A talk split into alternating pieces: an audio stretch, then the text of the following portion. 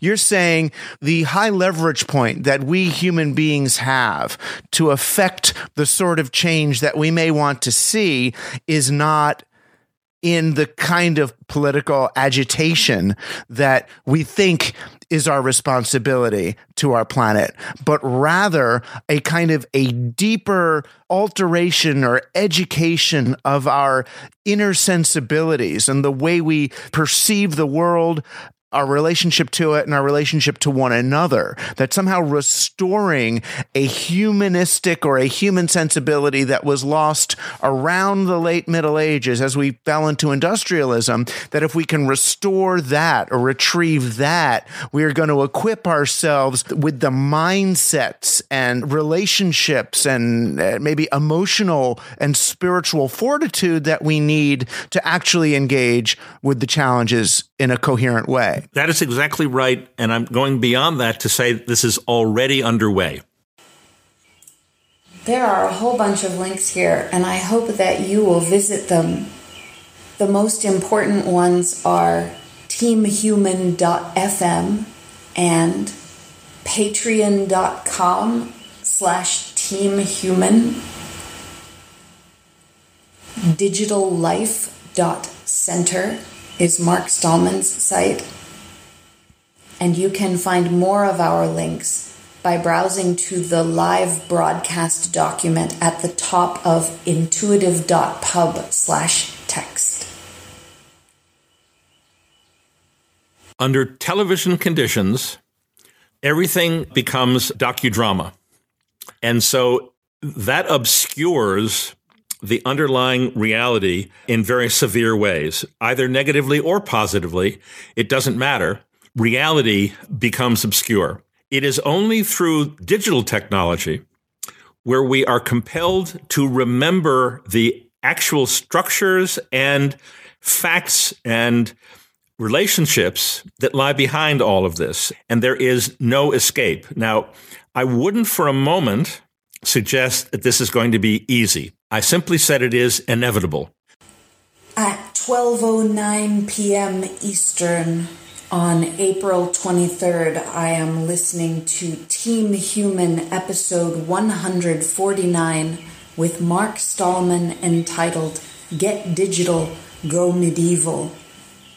This episode aired March 4th, 2020. I hope you will go to find it in its entirety at teamhuman.fm.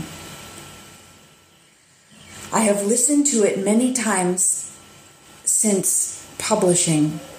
Often my auxiliary recorder finds me tapping the back button constantly replaying the blah, blah, blah, replaying the nearly the same replaying nearly the same 15 seconds to 15 minutes of content nigh 80 repetitions meditating on the words that were used and how they align together thick gardens, deep nourishment. And you think that somehow by changing the way that we look at the world or experience what's happening, and we take our focus maybe slightly off, oh, look at the damage human beings are doing to the environment, and instead look at our displacement by AI and robots, that we can more effectively challenge these threats to our uh, sustainability? The only way that we will challenge those industrial age threats is by becoming, once again, fully human. There is no alternative. Thick gardens, deep nourishment.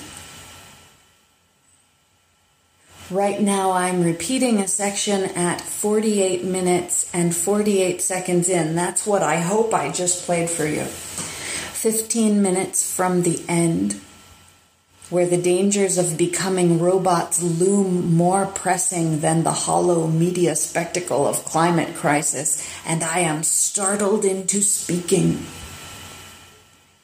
It is not only the robotization of processes and by strict social media dictate the robotization of people to suit technical systems.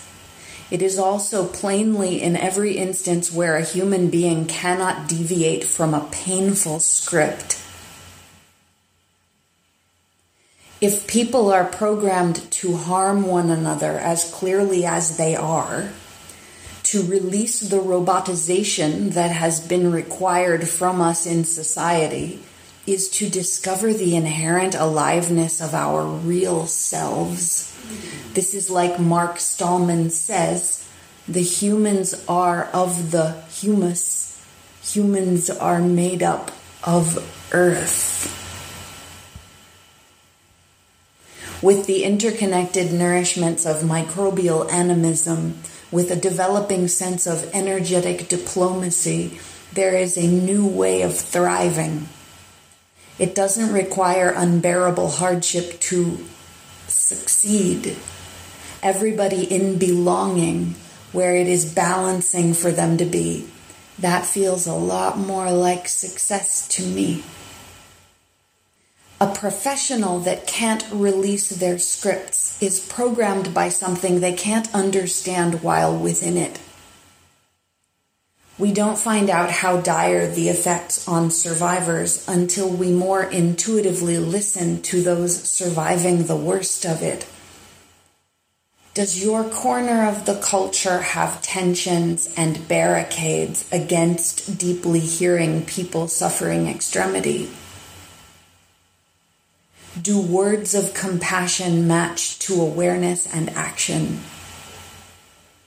That has a lot to do with displacement by AI and robots, the robotization of our expressions, personalities, and communities, with scripts unwittingly leaving out or intentionally disrupting the most profoundly human possibilities.